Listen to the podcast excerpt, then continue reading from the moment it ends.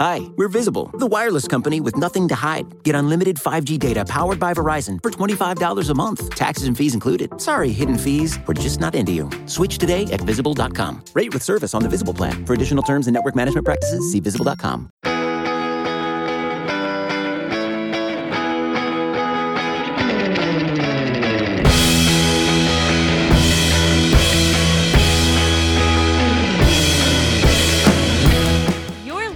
listening to the Nick and Nolan Show, a Buffalo Rumblings podcast with your hosts, Nick Bat, The Prime Minister of Sweden visited Washington today, and my tiny little nipples went to France. and Bruce Nolan. Yo, brethren, what up with thee?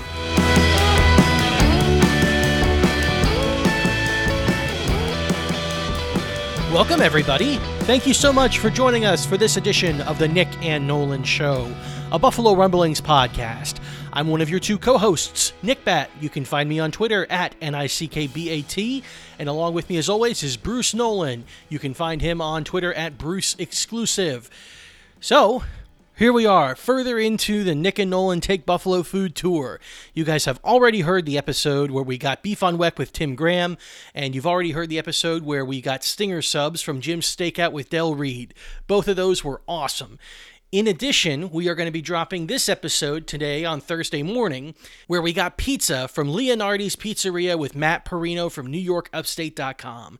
It's an awesome episode. I hope you guys enjoy it. If you can bear with us on the audio, whenever we were recording on site, it was a first time experience for us, so we were trying a couple of different things at different places, and we eventually figured some things out. But this is one of the ones where, specifically listening to me, when that isn't that important, is a little bit soft. So if you can bear with us, you, the audio for hearing Matt and Bruce is really great, and uh, we hope that you enjoy this episode. Here's the show. Welcome, everybody. Thank you for joining us again on the Nick and Nolan Show. I'm Nick Bat. You can find me on Twitter at N-I-C-K-B-A-T, along with me.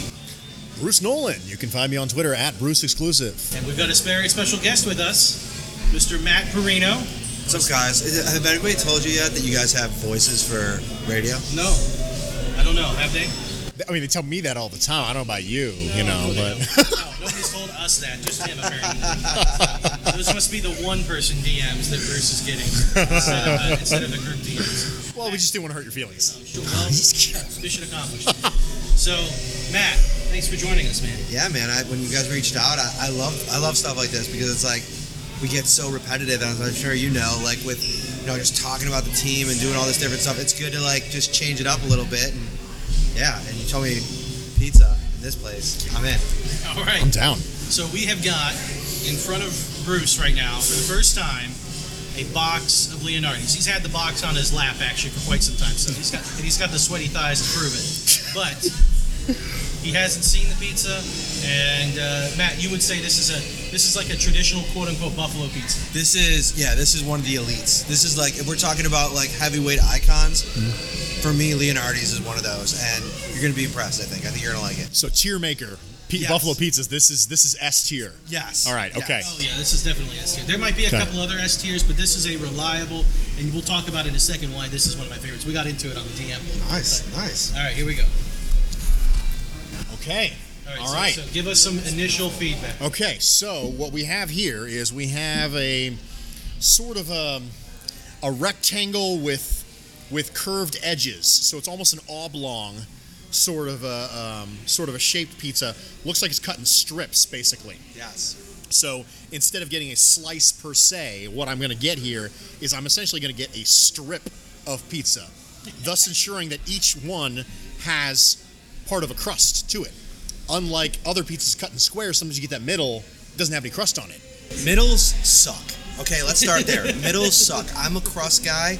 I want some crust, and the problem is when you get a traditional pizza, if you go like if you get a large pizza and it gets cut in eight slices, you're never gonna get that middle junk. But Bocce's, who I love, Bocce's, uh, who I love, their large pie or their party pie, you get the middle slices like this. But I think Leonardi's for all the ones they get, they do it like this. I'm about that life. Yeah. So uh, Matt, I'm gonna give, I'm gonna do a little waxing poetic on buffalo pizza, and then I want you to jump in and give me some additional, like some supplemental information Ooh, for Bruce. where'd you go already, by the way? Where'd we you go went first? to Jim's. Okay. We, went- we did stinger subs with Del Reed. Gotcha. Okay. So Bruce had never had a stinger, didn't know what a stinger was until we and we we unveiled it on on audio, I guess on microphone, took him a second to realize there was steak and chicken. but that's that's that's the beauty of the stinger, right? Okay, so a couple of things about this pizza that I, that I'm all about. All the, one of the signatures of a good buffalo pizza are the cup and char te- pepperoni. Okay. Right. It's smaller than your pepperoni you're going to get on like your average chain pizza. They typically will bowl up and char on the outside, and you will get this beautiful cup of grease, which is going to wreak havoc on your arteries and intestinal tract. I'm noticing a trend here with some of the foods that we're eating. You're in trouble. You're in trouble. Your, your next week is you're not going to be right for like three or four days, probably. Okay, All right. It's going to be about next Friday when everything starts to regulate. uh, you know, So you see this right here. This this is this is the money shot right here. This is this is everything that I hope for in my pizza is finding the pepperoni, the cup and chars that kind of just integrate into the cheese and the crust and the sauce all at one moment. This bite is probably going to be the elite bite of this box. Okay. Right here. So I'm going to give you that piece. Well, I appreciate that. He's Yeah. power ranking the bites for me now. The che- so the cheese obviously is, is great.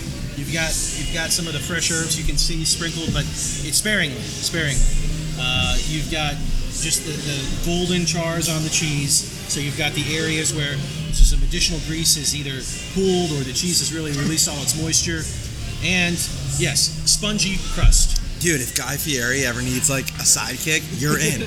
You're a in. spongy, a spongy crust. It is a tough thing to mimic the buffalo crust. Uh, it is not like a pan pizza where it's crispy and greasy. It is not like a New York style where it's really thin. It's chewy. It is a mixture and it has some chew. Yeah. Okay. Uh, and I think Leonardi's does it right. And the other thing about Leonardi's is, is the rectangle piece. And nobody else does it like this consistently. Everybody has another pie on the menu that doesn't get rectangle sliced. Um, but Leonardi's is a descendant of Bocce. You said this. when Yes. We talked about this. Yes. So Bocce is the original buffalo pizza. Yes. Like That's from the 40s. Okay. For sure. And Bocce, uh, I don't know if there was like a disagreement. I actually looked it up, trying to see if I could like get like a like a nice little Wikipedia nugget for you. Mm-hmm. Doesn't exist. Nothing? So this, I feel like this has been passed on in generations and stories and stuff is- like that. Yeah, this is uh, what is it called? The oral tradition of Hmm. buffalo pizza. Yes. and so there was a disagreement. They went in and started their own place. I think. Listen, if somebody at Leonardi's is listening and you want to clar- clarify this for us, this is just what I've heard. This is just what I've heard. Hit us up on Twitter. Yes. Make it right. So yeah, great pizza. This is a great okay, pizza. so the two, the three places that I think fall in the S category on most people's lists are going to be Bocce, which has I think two locations. Uh, Leonardi's Three. three. So there's one on transit, but they, they're closing it because it was crap. And it was like a franchise and like, it was just a poor example for a bocce, so it's it's a good thing they're closing it. And Bocce actually, they were the first one who did the buffalo style pizza, and they originally they're called Bocce because they only served it like out of a kitchen at a bocce like club court where people went and played bocce in the 40s. This is a big bocce ball. Even today, you'll see like if you go to like picnic like parks and they're having picnics, you'll see people out playing bocce ball. I have uh, a bocce ball set in my garage sitting on top of one of my cabinets that was given to my wife and I as a wedding gift. And I think we played it three times in Louisville when we had this big park across the street from us, but we haven't played it forever. And I actually feel like really bad about it right now. Like right now, I'm feeling guilty. Uh, Buffalo will still play bocce. It's just as coincidental that bocce wound up connected to the Buffalo pizza. It's all about that family and how they make their pizza. Sure. So Leonardi's is an offshoot of bocce, and Imperial, my understanding, is also an offshoot. I've never actually had Imperial though, Oh, because it's a downtown Okay. staple, and I'm more of a North Towns guy. Sure. So, but yes, that's on my to-do list. As is, I hate to admit it, Bar Bill. Never done Bar Bill, Oh, and it's like Josh Allen's favorite spot. So, you know, I feel like that will connect us on uh, a, a chicken wing basis. You know, yeah, right, right, right. Okay, so there's something you said there that I, I need I need some clarification on. I hear these two phrases: the North Towns, South Towns. Is this like East West Cleveland? Is this like a It is oh like- yeah, you're Okay. you're one or the other for sure. Like Okay. you have a take on it, and so the South Towns is like Orchard Park, Hamburg, West Seneca, East Aurora. East Aurora. The Okay. North Towns are like Amherst, Williamsville, the Kenmores, Uh, Tana, or the Tonawanda Kenmore. Is there a cultural difference? I understand you're going to give it to me biased because you just already clarified that you're a Southtowns guy. I think I think Williamsville Clarence is more of like uh, I hate to say this, but like like more uppity, like Okay. you know. And I think like you're gonna find more hunters in Orchard Park and Hamburg. I don't, I don't know. Is that a, is that a safe assumption? Yeah, I mean, the North towns have some of the nicer suburbs, but then again, you get a lot of players who live in East Aurora and Hamburg. That could be proximity to the stadium and the facility. Um, both of them have, like, I don't know, Buffalo, I was trying to explain this earlier, like, Buffalo just has a pretty consistent median income. So a lot of the communities, there's not a ton of separation. Like, even from Clarence to, like, Cheektowaga, is there a difference? Yeah. Is it the same as some of the suburbs in Cleveland that we would be familiar with? No. Like, it's, the, the difference, the, the gap isn't that wide. Did you ever, you never lived in Buffalo? no, I- I've never. I've been to Buffalo eleven times in my life. Wow. That's it. I, I eight times when I, I had season tickets when Drew Bledsoe was a quarterback, 2002, and I drove up from Central Ohio to see him then. And then I've been back for intermittent Bills games since then with my wife and my father, but I never spent any meaningful time, no meaningful time at all in Buffalo. So what's the next step here? Because this is Yeah, I'm we're starting gonna- to get we're gonna- I'm starting to get we're gonna pull it up. So I, we don't have any utensils, so we're gonna do our best. Oh, that's okay. All right, so I'm gonna just grab one of these uh, napkins. Yeah, we got. Okay, this is gonna get greasy, but did you get wings from there too? No, we didn't get any wings. What is We're doing wings another time. That's a half pizza for people that weren't staying with. Gotcha. Okay. but I'm glad that you did it because this is not a wing spot. No, no. Like they're fine, but they're not. Everywhere claims to serve like wings, and they're all better than what we would probably get at the average. For spot sure, for sure. Okay, All right, he took his first. so bite. I had a bite. The crust is deceptively thick. When you look at it, it looks like it would be one of those cracker thin crusts that you get somewhere, places in Ohio. You get crispy edges, but the sponginess with the density means it's a completely different flavor profile because you feel like you're biting into something much more substantial than it looks. And I like it. I think it's good. I agree with you that those I feel like this pizza would be irreparably harmed by taking away the crunch of the pepperoni from it. I feel like there is a significant gap between this pizza and cheese and this pizza and pepperoni. 100. percent That's the diff- biggest difference between New York style pizza and Buffalo pizza. You can't have Buffalo pizza. Like when you guys said, "Let's do this," I was concerned because how much time did you spend in Buffalo? I only lived here until I was three, but my entire extended family lives. here. Okay.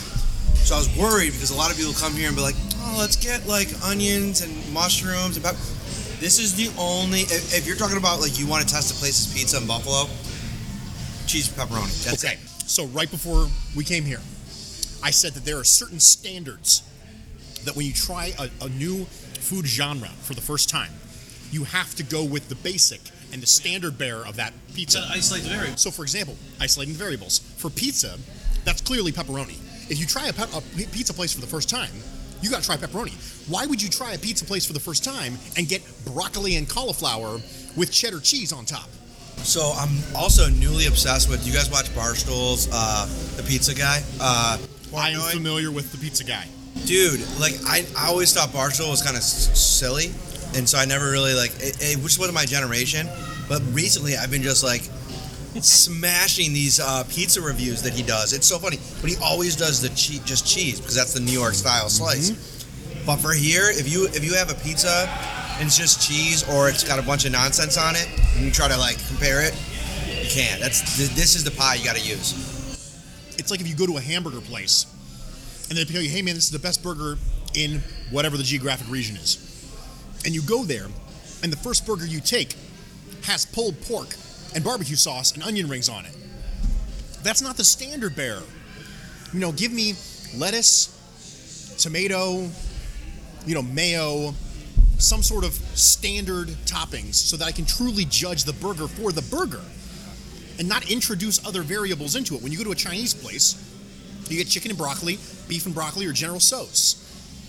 That's your standard bearer. Two things. I'm calling in the napkin brigade. Mr. Burrito could help me. One. Thank you. Number two is the other thing that I think is unique about buffalo pizza. The pepperoni is has a slow spice to it. It does. As you get to the end of like two or three pieces, you're like, all right, there's there's something in here that's got just a tiny bit of heat, and it is the spice mix inside of the pepperoni, which is probably mar- like I said, it's probably Margherita brand cup and char, which you can get. looks like there's red pepper flakes there, which are very well maybe. This is the elite piece. This is piece one for me. But this is the elite piece that was right here. You were talking about this one, And you're getting to the good part.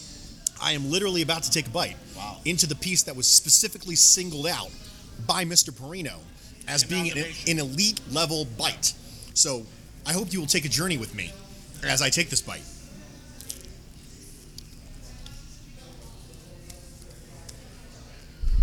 I need a cigarette.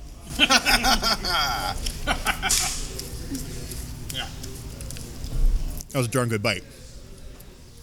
Now the thing about this is, this is such a, such a u- like this kind of pizza is so unique that you wind up craving it if you're not from here. Like it's good, and I can have pizza all the time. I'll be honest and say I'm a pizza. I'm a pizza whore. I will eat pizza that is so-so or good or great. Like I will eat them. all. Domino's and Papa John's, you're not shying away from anything there. I, I will. I will consume the pizza. If the pizza is present, it will go. It will get in my body. but this is such like a specific way that it's done, and it is it is admirable, desirable. It's awesome. You guys have, have had Chicago deep deep dish Oh, yeah. in Yeah. Chicago. I like it. Like I like deep dish pizza, but for me, and probably because I grew up on this, um, this to me is just the elite of the elite. And I've had some good pizza places at very, but in Vegas there's a place I, I, I shouted them out when we were talking about this. Uh, Naked City Pizza. They took a they took their act from Buffalo to Vegas to bring Buffalo style pizza down there. No, Uh, wonderful, but uh, no, I, I I love Buffalo style pizza. It's my it's my jam. all right. So Matt, you got more food stuff? Go ahead. You're from the area. Mm-hmm. Grew up a Bills fan. Yes, Where'd you go to school? Amherst and Williamsville North, Where'd you go to college? University of Buffalo. You're a lifer. Mm-hmm. I'm a lifer. All right, so here's something I've I find so I really want to want to dig in on. It's about it's about the Bills and your work. So you grew up a fan, maybe maybe potentially cried during the Music City Miracle like some of us. I didn't cry. I cried wide right. I'm a little older. How old are you guys? Uh, 31. 34. I'm 30, about to turn 37. Okay. So, Damn, you look good. thanks, bro. uh, Get that on tape. I feel personally attacked right now.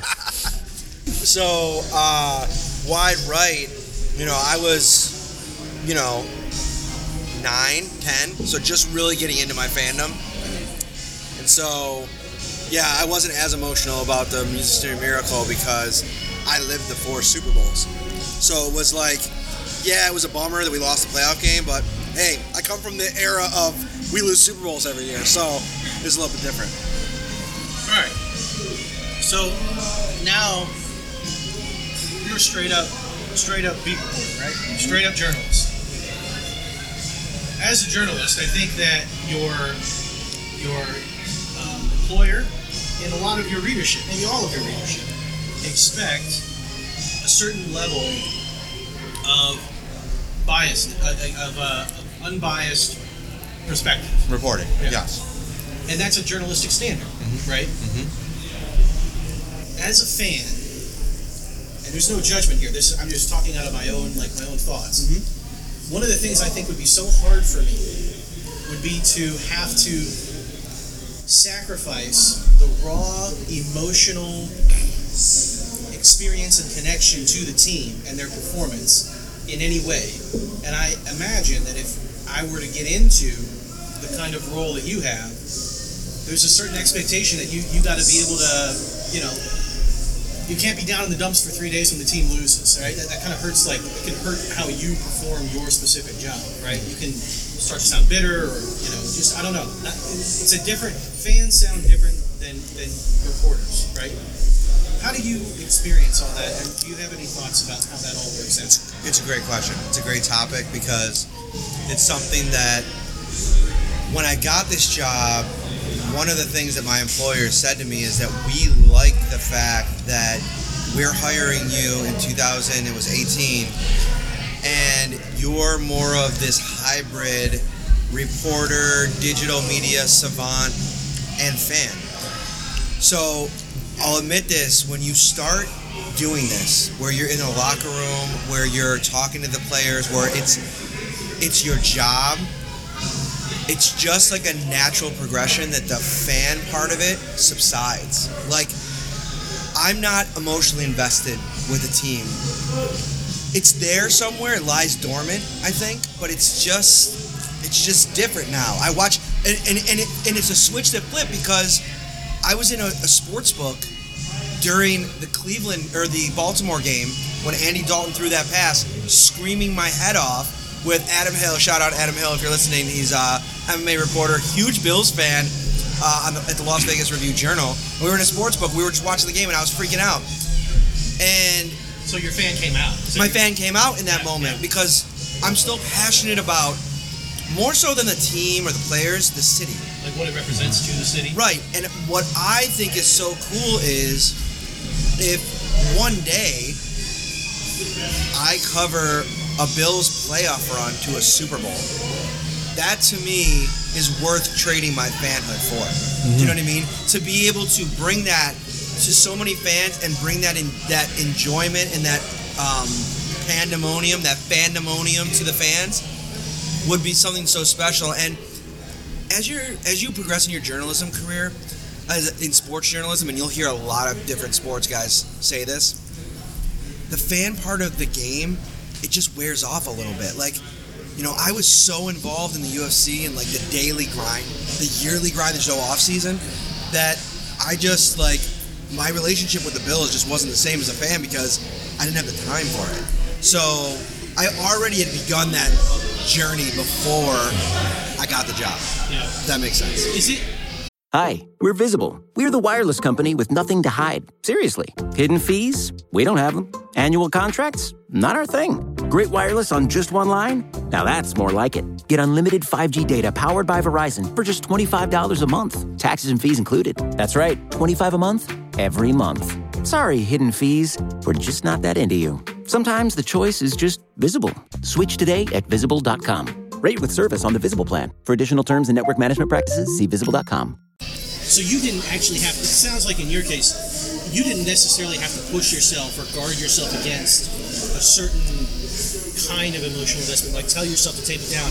It naturally happened. Is that is that part of it? Yes, because I'm so used to this being my job now. Yeah. I've covered, so I started in 2010 covering the Buffalo Bulls football and basketball teams, which that is my school, that's my alma mater. While I was covering them and learning my craft, those I cheered for those teams. So I had to learn in that moment to temper those feelings. When you're in press boxes, you can't cheer when you're sitting next to the Buffalo News and Right. Niagara Gazette and whatever. So that start that process started and moved on to the Tonawanda News and the UFC. It's funny. Going into the UFC job, I had a lot of favorite fighters, guys that I, I rooted for. I was a big Jon Jones guy from Central New York. Like I rooted for him. Uh, I was a big uh, uh, Junior Dos Santos fan before that. Anderson Silva. When you get there, you work for the UFC. You can't play favorites. So that also helped me move on from that band, and it, and it kind of sucks, like in a That's- way. That's the thing I'm curious about. Like it, that would make me sad. Like it, there, you have to give up something that is who you were for what 18, 22 years of your life. You know, and it's I'm not. Again, it's not I'm not trying to like gotcha or anything, but again, that's one of the things I think about. Like this is such a part for me, and I'm you know now well into my adulthood, and it's I, I've built upon it as opposed to try to you know uh, position myself where it's a little bit different than it was when I was younger. But it's such a part of my identity. I, I, I'm a Bills fan. You know what I mean? It's a conversation topic amongst everybody I know. Uh, a lot of times, you get to know me to a certain point. I'm a season ticket holder for a time, all that kind of stuff. And I don't know, like, it, does it feel like you're Missing something. yeah. No, because I wasn't a traditional fan beforehand anyway. Like I didn't go to games. I prefer the uh, television experience to the in person, and I'm not a big drinker, so that you know I didn't go to the games to get smashed, and it just wasn't my my deal. And you know I was more about you know what it meant to the city and and, and identifying with that. And but when you leave the city, as I'm sure you know, you know, and you know, the city part of it, like you move on from that. So it's just um, it, it's not as tough as you'd think. I think that you know if they ever did win a Super Bowl, I wouldn't even shy away from it. There would be a part of me that enjoys that, that celebrates that. It's just a little bit different because it's my job. Sure. Sure. I wonder if some of fandom is this strange awestruck concept and that when you're around it every day when you're around the players every day when you're in the facilities every day the awe part of it obviously dies away dies away you know for for a lot of fans the idea that you could be on the practice field is like this amazing eye-opening experience and as those awe moments get taken away from you the fan starts to go with it I wonder if that would be like that. That's an amazing, amazing, astute observation on your end because that's exactly what's helped the whole process. Like, I'm sitting there octagon side for every big fight of Conor McGregor's career, of every moment in in limousines with him, in in uh, buses with him, in his training room. Like, you you treat these guys like they're everybody else. And I'm sure that people that work for the Bills will tell you the same thing. So, yeah, and then when you're interviewing professional athletes all the time and you're talking to them like they're people, they they lose their superhero qualities. I heard an MMA fighter, I'm a huge UFC fan by the way. I heard a uh, an MMA fighter say one time that awe and professionalism cannot occupy the same space, which I thought was really astute.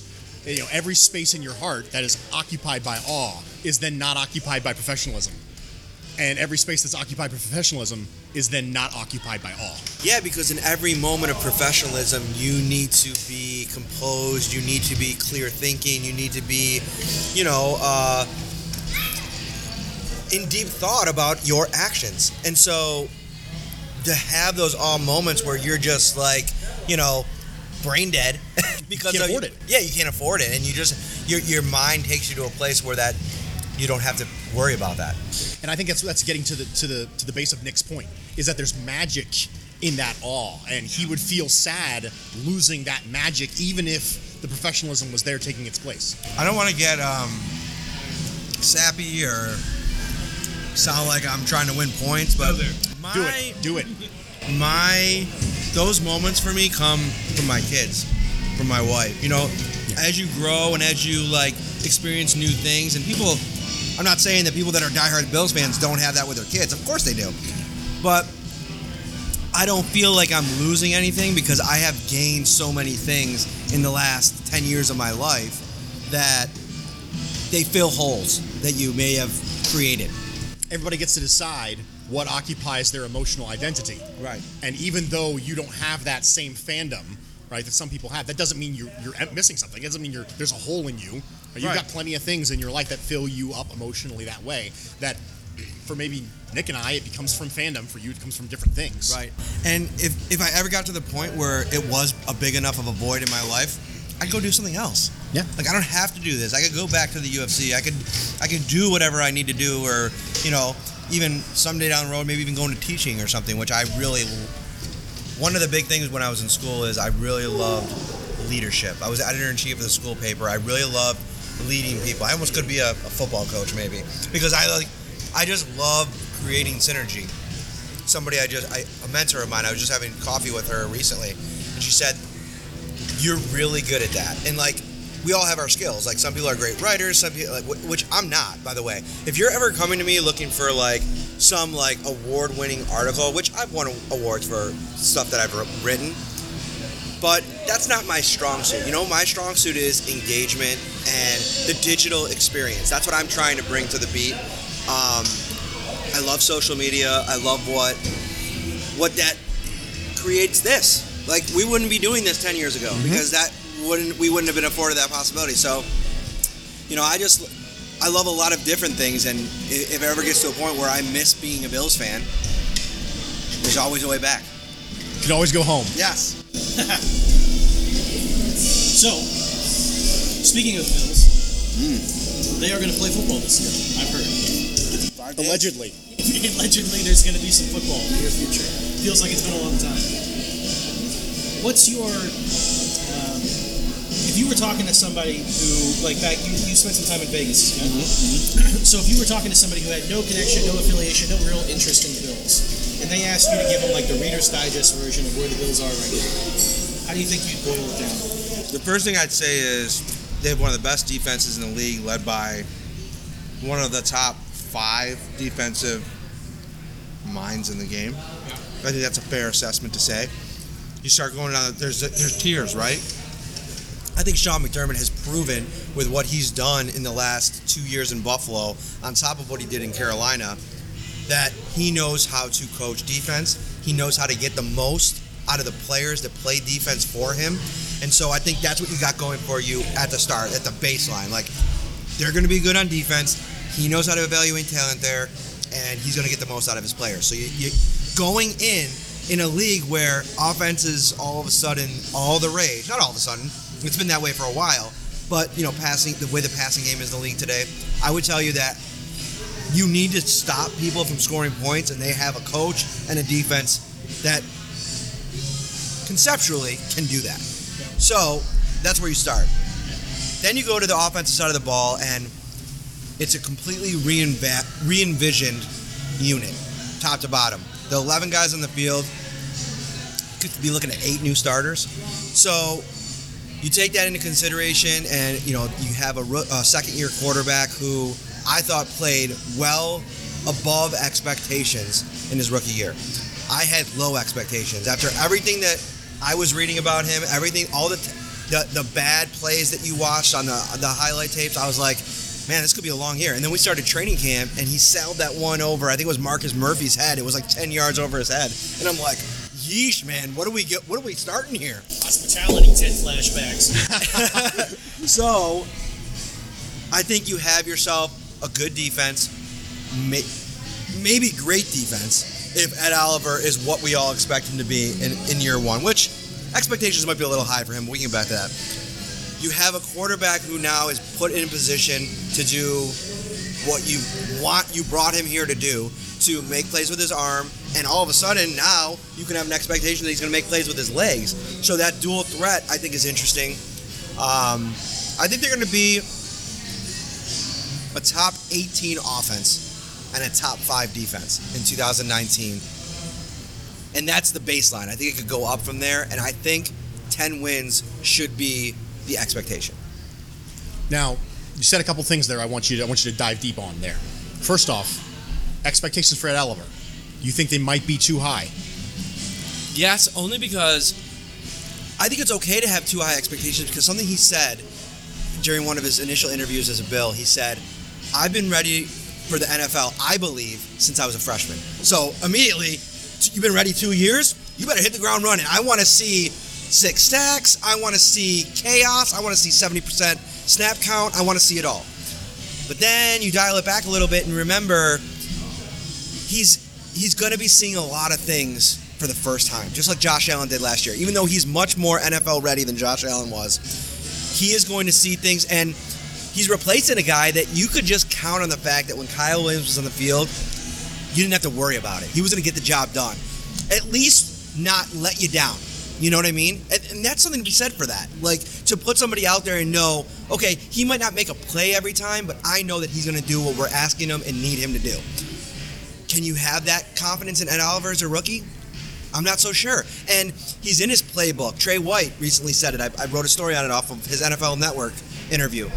He said all camp long that dude was in his playbook. Like I was so impressed with him from a team perspective, which that's all these guys do it, One Bills Drive is sing.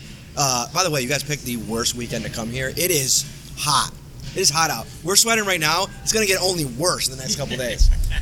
Um, yeah. We bring the hot. We bring the You bring the heat. brought What, with what, us. what did you say it was? I said on Twitter that it was my hot takes mixing with other atmospheric conditions. There you go. That we're Ah, causing. I love it. I love it. So I think that I think that you shouldn't.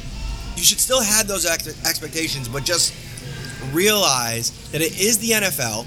Things are going to be hard. He's a little bit undersized, and that's going to matter sometimes in some matchups. And I think it's on the coaching staff. And you, you think back and you don't really give this as, as much thought as you probably should. Sean McDermott had to take play calling duties away from Leslie Frazier for a minute last year. There was some uh, situation where everybody wasn't on the same page. And obviously there's some Vontae Davis nonsense and, and all these other contributing factors, but are is everybody on the same page, ready to go? It seems like it, but you got to just temper things a little bit, I think, because there's not for every Baker Mayfield, there's, you know, 10 other guys that don't come in and just take the league by storm. Well, and defensive tackle historically has not been one of those positions. We got spoiled, you know, seeing a couple defensive tackles come in and be impact players in their rookie years. But historically, it has not been that case. I think a lot of people look at defensive line play and they they oversimplify it. and They think, oh, he hit the ground running, and that's that's just historically not been the case. Marcell Dareus didn't hit the ground running. he Number three overall pick. He didn't hit the ground running when he came in. Kyle Williams didn't either. You know, by the back half of the first year, it was starting to kind of maybe turn on a little bit for him. They started to figure it out, but they didn't come out. And I mean, Tremaine Edmunds looked really, really, really bad at the beginning of last year. So I agree. We should probably maybe you know understand there are other factors coming into whether Ed Oliver decides he's going to hit the ground running here. But I think that's astute. I think we maybe do need to temper the expectations a little bit for Ed Oliver. And I understand it's exciting, and we didn't think he was going to be there at nine, and that probably adds to some of the hype. And the idea that Kyle Williams left didn't just leave a vacuum at three technique, it left a vacuum emotionally for us. Right. And so we just poured that emotion into the guy who filled his spot. Which I, I don't really know if that's really fair to Ed Oliver for us to pour that that unrequited love that we no longer have because Kyle Williams isn't here into Ed Oliver. He's got a. for anybody to take that mantle, they have to have a passion for Buffalo. Like, that's one of the things that I think Kyle Williams really endeared him to the self to the fan base was he owned the fact that he loved this place. He, he shouted it from the rooftops. I think if anybody's going to take that mantle, Lorenzo Alexander already has a piece of it. Hmm. I think it's Josh Allen. I think he's doing all the right things. He's saying all the right things. He he wears Buffalo on his sleeve wherever he is, and so you know he's probably going to get a captain this year. I mean, I can't see a scenario Oh, where they absolutely. don't paint that, put that on his chest, and then you know I, I think it's more in that, and I think that Ed Oliver can come along slowly and be who he needs to be, and I don't think Sean McDermott's going to rush things. I don't think I think Jordan Phillips slotted in as the, as the as the guy there with the first team throughout the spring tells you something that you still think, oh hey, by the way, we got this guy, this former second round pick who we paid a lot of money for this year to prove it to the league and to us, and he's going to be a big part of the plans as well. What do you think? So, you, as being a fan prior to covering the team, right? While you were doing other other jobs in journalism, I'm sure you were still a Bills fan at that point, right? Um, so you have a significant history and you know, uh, foundation of knowledge about what the organization is like. With what with what you've seen, with, you've only been here for the Brandon Beane and Sean McDermott show, right? But you've seen and your family has experienced all of the dysfunction that the team has had for the rest of our adult lives, right? Right. What do you think of, of those two guys? I think that they, they ended the drought and that bought them so much capital. You know, that bought them so much leeway and freedom. And, you know, now we're in a situation where people like yourself are talking about 10 wins should be an expectation. Um, they seem to be very fans seem to be very interested and open to the cerebral, like comprehensive nature. They kind of walk in lockstep, and everything they do seems to be well thought out or have some some semblance of well thought outness. That special? Do you see that at all as well, or with the access that you get and the things that you see on a regular basis? Is there anything exceptional about them that you that, that is even surprising to yourself, or that move the needle for your thoughts on them? I think that what I find, I don't even know if I would say it's exceptional, but what I find to be encouraging is that they both know who they are, what they want to do, and they are professional and experienced enough to execute that vision. And you've seen it with Josh Allen could be terrible. Mm-hmm. I'm completely allowing for that possibility. And that doesn't mean that if that happens, that Brandon Beane didn't think at one time he was the guy that could lead this franchise in the right place. He's doing what he believes is right, and he's he's doing a good job of putting pieces around him in a responsible manner when you're talking about some of these contracts and free agency, how they're building the foundation through the draft, so on and so forth. I am a little bit concerned, and I'm very. This is a very important season because last year it's hard to like really take too much away from that season because there were so many missing pieces, right? And there's still missing pieces and uh, in the 2019 roster. I think from what this is going to probably be end up being, and also remember, they're also benefiting not only from the goodwill that they built with that playoff game run, they're also benefiting from the fact of the absolute shit show that's happening over uh, at Sabres place. And what a nightmare scenario is happening for that organization. So if I'm Tim and Carrie, or if I'm uh, Kim and Terry Pegula sitting uh, uh, up in the office at the facility at One Bills Drive, I'm like, hey, take as long as you need. You know, you made the playoffs in year one, first time in 17 years. Everything seems to be going swimmingly. We love Josh Allen. He's so great with the fans, with the people. Take your time. It's all good. So I think that they're benefiting from the circumstances. But I think that I'm also very impressed with Brandon Beane as a as a person, as a talent evaluator, because let's be honest, Tremaine Edmunds is looking like stud city. I don't want to jump the gun too much, and a couple people are all of a sudden for camp, they're really letting uh, the emotions start to flutter out with Tremaine Edmunds. And I don't blame you. The kid just turned 21. He could be a freak of nature. He He's could a be monster. Yes, he could be a game. He could be a franchise-changing type of player. And, and I don't want to be the guy that's saying he's going to be, but it could happen. So You just want to give a little bit of inception to the idea to people.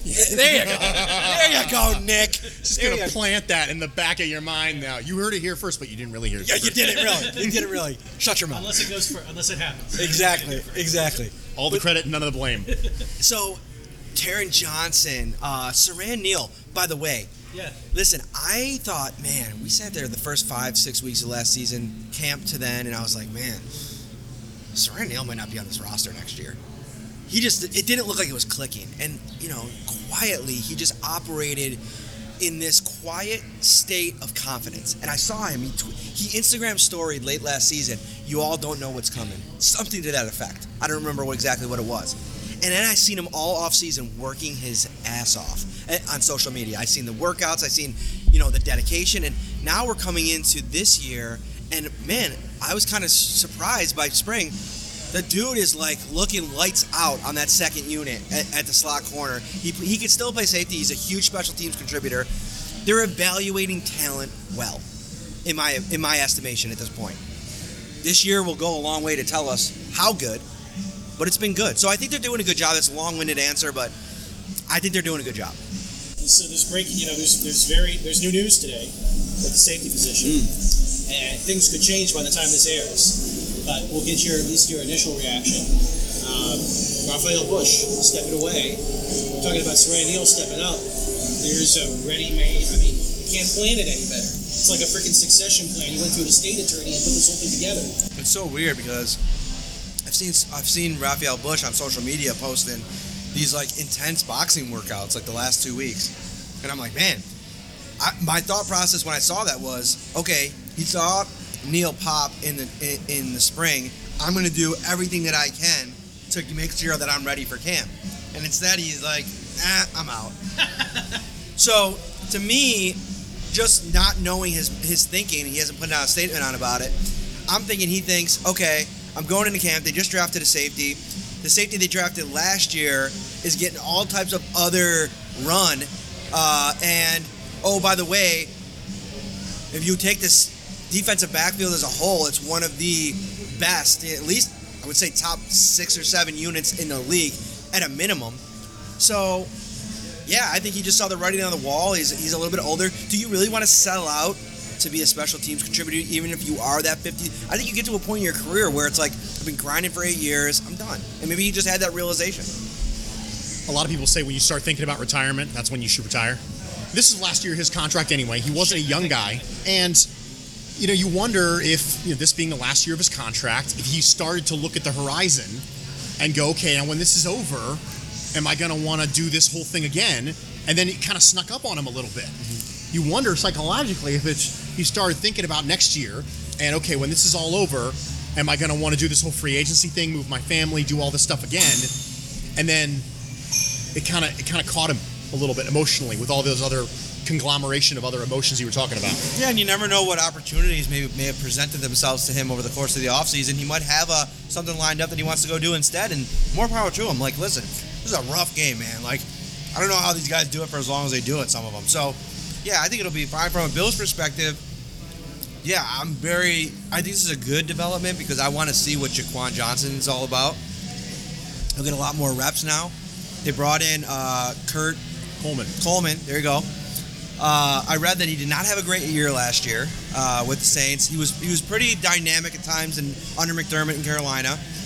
Physical guy. So maybe if you can bottle that in short bursts, that makes sense. But I still think he's going to have an uphill battle trying to make this team because they love Neal, and I can see them keeping Neal and Johnson, and then going from there. Jaquan Johnson's a football player. I mean, if he if he would have tested better, he would not have been as late of a round pick as he has. All the instincts are there, the anticipation's there, the physicality's there.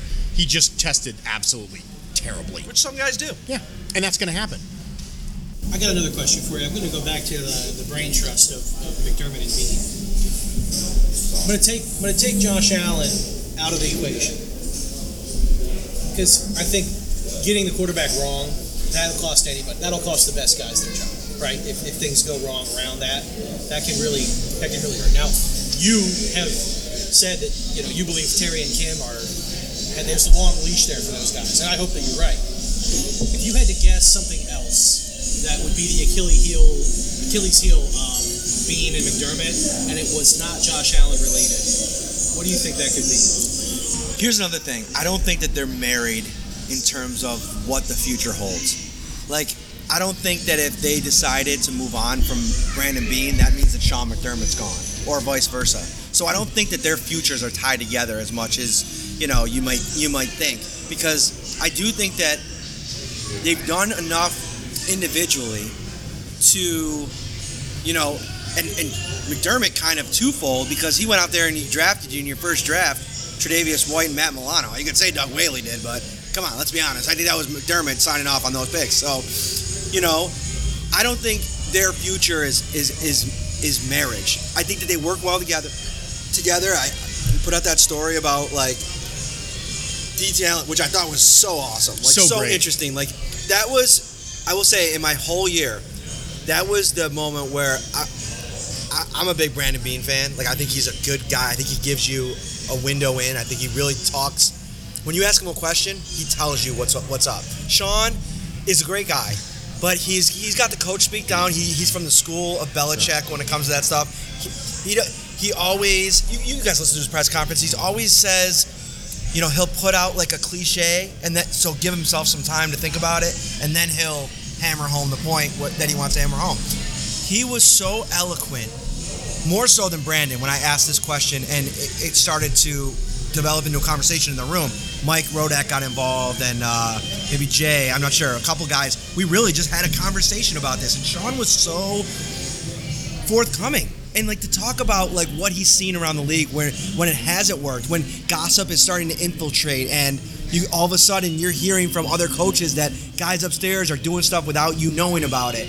And they both were straight up about it. Like we knew that coming into these positions. We've seen it fracture before and we know that we have to do this a certain way to include each other and to work together and you even saw it in that video you know the bills released that draft video man Sean, Mc, I didn't see any high fives between Beane and McDermott when you saw Shane and and Beane kind of like yucking it up a little bit, but they're working together on this. Um, I forget what your original question was. What would be the Achilles heel if those guys didn't work out? For Sean, for me, it would be if we continue to see some troubling patterns continue in terms of like the offense, the colossal the head banging nature of them wanting to run the ball when they're not a good running team last year. And if you are going to run the ball, can you get a little bit more creative with how you're going to do it? I mean, listen, there were times last year, dial up that tape, Jordan Mills was doing absolutely nothing on the right side to do anything to help out anybody that was in the backfield. And they kept going with him, like, and they kept running that way. And it's like, I don't know, I just think that Sean has to make sure that, you know, the challenge record has to, you know, you want to improve that thing too. I mean, there's just some things lingering. As good as a deve- player development guy as he is, he's got to get better in game. And and I didn't even have that take at the end of the season. It's something that I really it's been brought to my attention over the course of the last four week months. Gone back and watched, and yeah, there's some stuff that troublesome. So you think more of on the game day side of the coaching as opposed to the management side, player development, organizational side? Exactly. Okay. I think the thing that I agree with that entirely. I give him leeway on those things because he's so good at the other stuff, and we've kind of had, you know, coaches who can do maybe one thing good. He can do three out of five. Right. You know what I mean? Right. And so it's kind of like, oh shit, man.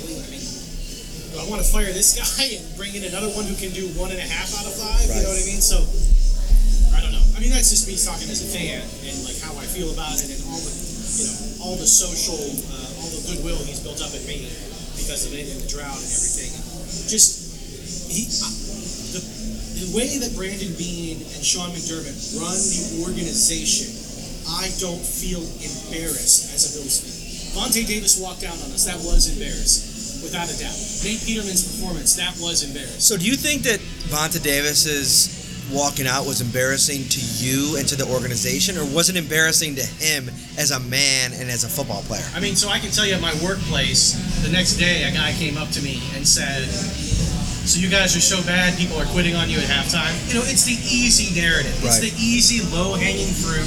It's the trolling. It's the easy bullshit that we all deal with.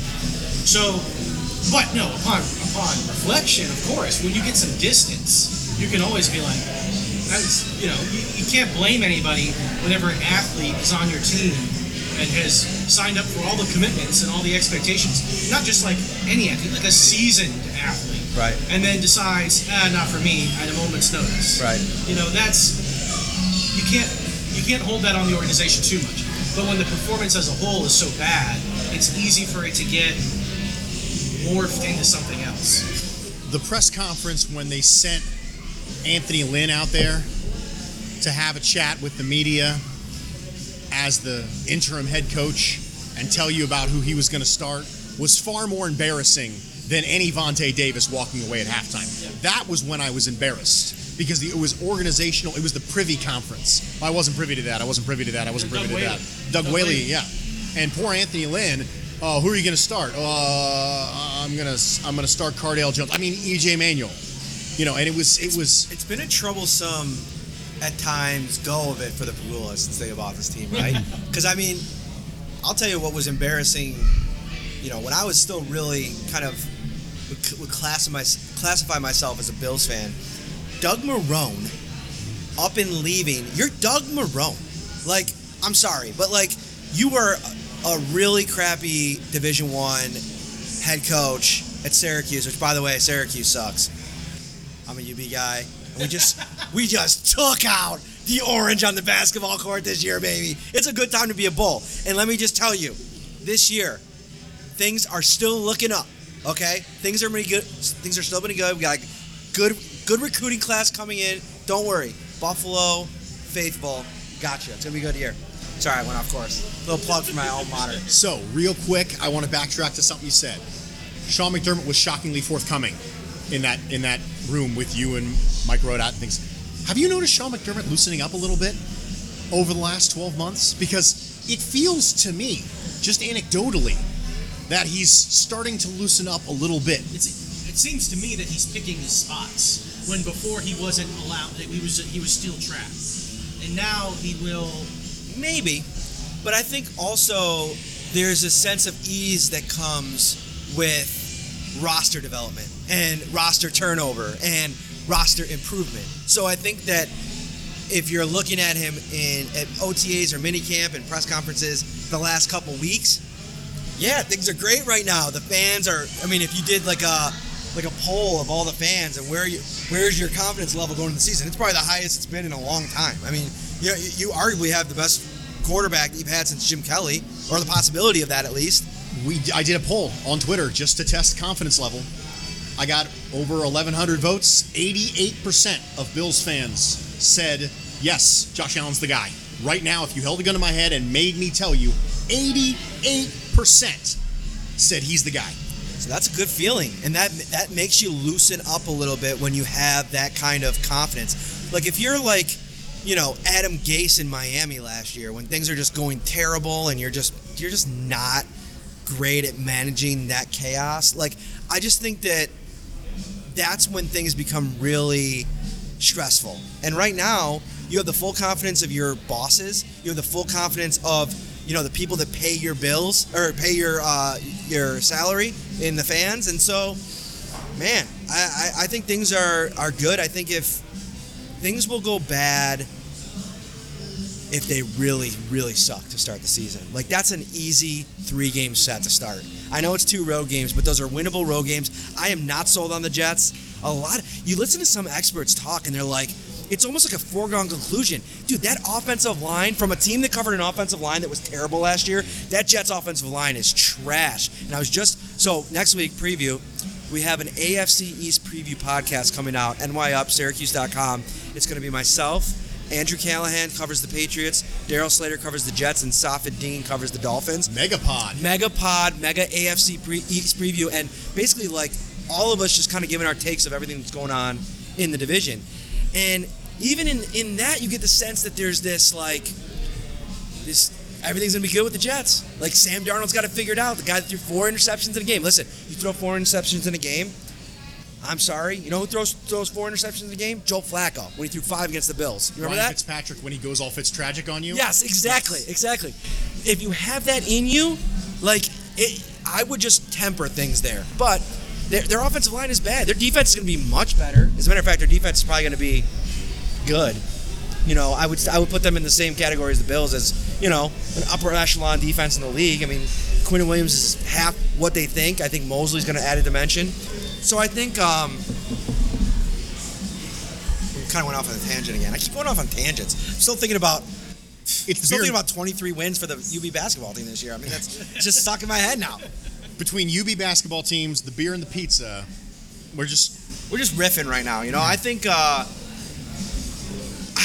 I just think that uh, the way that it's been run, the way that it's been uh, developed, the, the you know, Brandon Beane's a bright guy. I think that comes through in every type of access that fans have to him. And I think if you have bright people in place, important places, things are good. Things are at least like you can go into the season thinking it's going to be competitive. But that was the point. They lose that Jets game, and if they lose it in a bad way, oh man, like The thing that's tough about the beginning of the season is if we don't start fast, we got a brutal end. dude, those there's four road games in the last eight that are just season crushers. Any one of them could be. Any one of them could be like a complete confidence depleter. I mean, at Dallas, at Cleveland, at uh, New England, at Pittsburgh. Even the home games, like the Eagles, is going to be tough. Um, who's the other home game at the end of the year there that's going to be tough? I don't remember. I don't remember either. I mean, gosh, feels so like it's much always there's stuff. always that one Chiefs game, two thirds of the way through the season that just crushes your soul. Right. We have multiples of those this year. What was the What was the year that Trent Edwards was it five and two? They got off to the start. Yeah, we beat the Raiders on a last second Roscoe Parrish out route at the two yard line, cut into the end zone. If if if Trent Edwards can go five and two, can't Josh Allen and this Bills defense go five and two to start this season? Yes. They can. We did a whole pod about how we win the AFC East and what would happen to happen. There you in go. order For us to win the AFC East, I love it. We said fast start. It was a. Uh, it's not for the faint of heart. Right. I really have a feeling that, that that New England game is going to be a banger. That fourth game, I really think that they're, they're retooling over there a little bit. Like on defense, like Trey Flowers got an insane contract, but he was an impactful player last year. And so I want to see what that pass rush is going to look like. Michael Bennett's he's getting up there. Like he's a nice addition, a nice stopgap, a nice band-aid. But I don't know, man. I'm, I'm very interested to see like I'm also not team Stephon Gilmore. I think he's way overrated. And that's from He's played well the last couple years. Don't get me wrong. I just don't think he's an elite shutdown corner. I think Robert Foster got the better of him a couple times.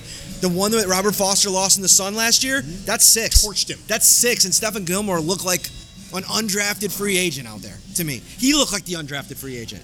I'm getting real takey right now. I got a beer in me. I'm getting real takey.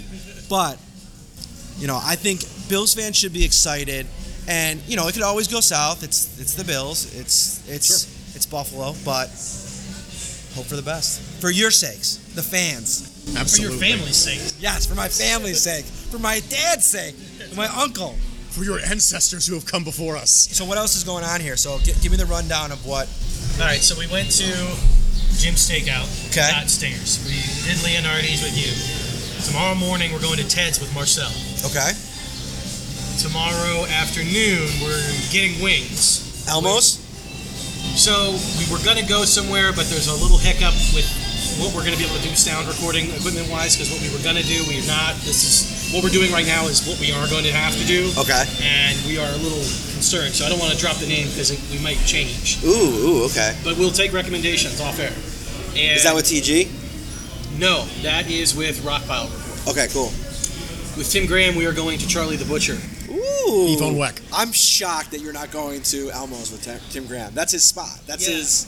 We, uh, yeah, I asked him for some food takes, and the only thing he said really was, I, mean, I don't understand why Weck isn't everywhere. And I was like, Weck is yours, sir.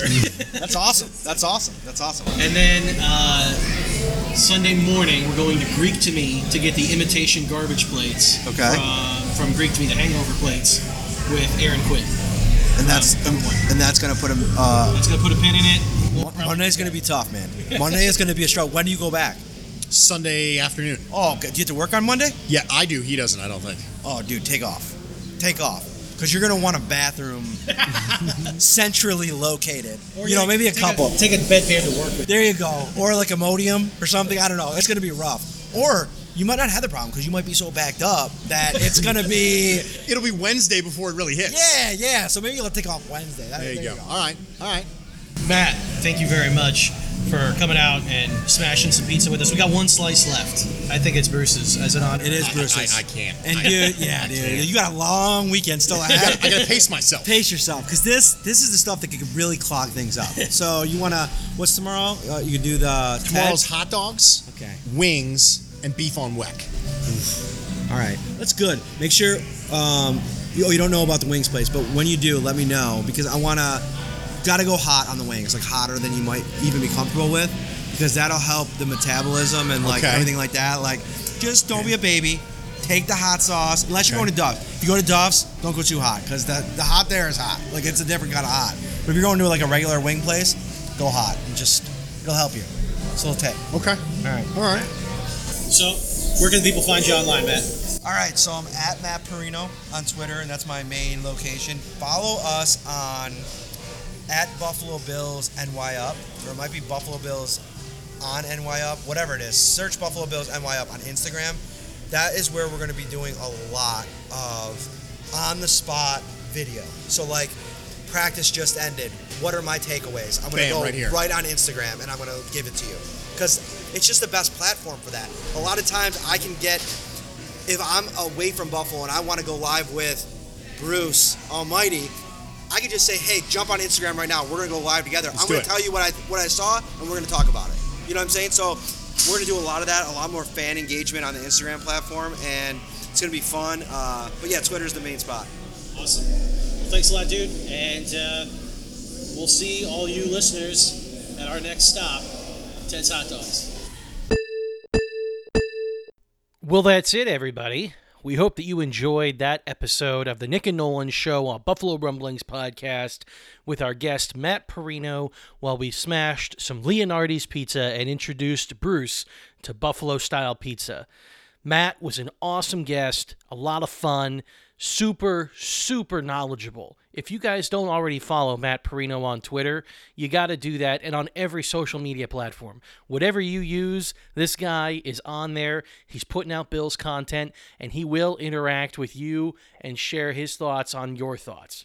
And we hope that you are enjoying these special edition Nick and Nolan episodes where we are going over and doing all of these food stops with our guests. The next episode is going to be coming out probably sometime this weekend or early next week. Like I say, it's a lot of audio for us to get through and edit and clean up, so we appreciate your patience. We would absolutely love to hear what you think of these episodes, though. So please hit us up on Twitter. You can find me at Nickbat, N I C K B A T. You can find Bruce at Bruce Exclusive. And of course, we have to ask if you enjoy what we are doing if you like that we do the podcast the way we do it, if you like the things that we talk about, if you like our style, if you like Bruce's takes, if you like my takes, please head over to the iTunes store. We would absolutely love to see a couple sentence review from you with whatever star rating you think is appropriate based on how you enjoy the podcast. Hopefully, it's four or five, but your feedback is truly meaningful to us. So please take a few minutes and do that. We would really, really, really appreciate it. And as always, until next time. I do the cha cha like a sissy girl. I like a do the cha cha.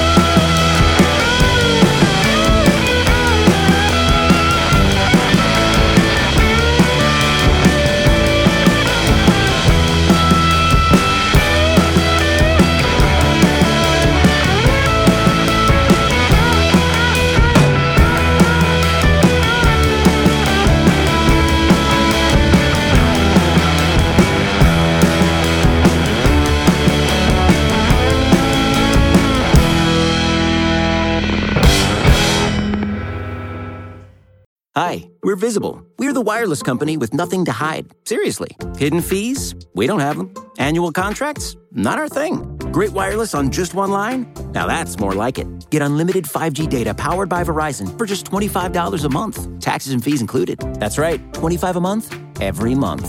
Sorry, hidden fees. We're just not that into you. Sometimes the choice is just visible. Switch today at visible.com. Rate with service on the Visible plan. For additional terms and network management practices, see visible.com.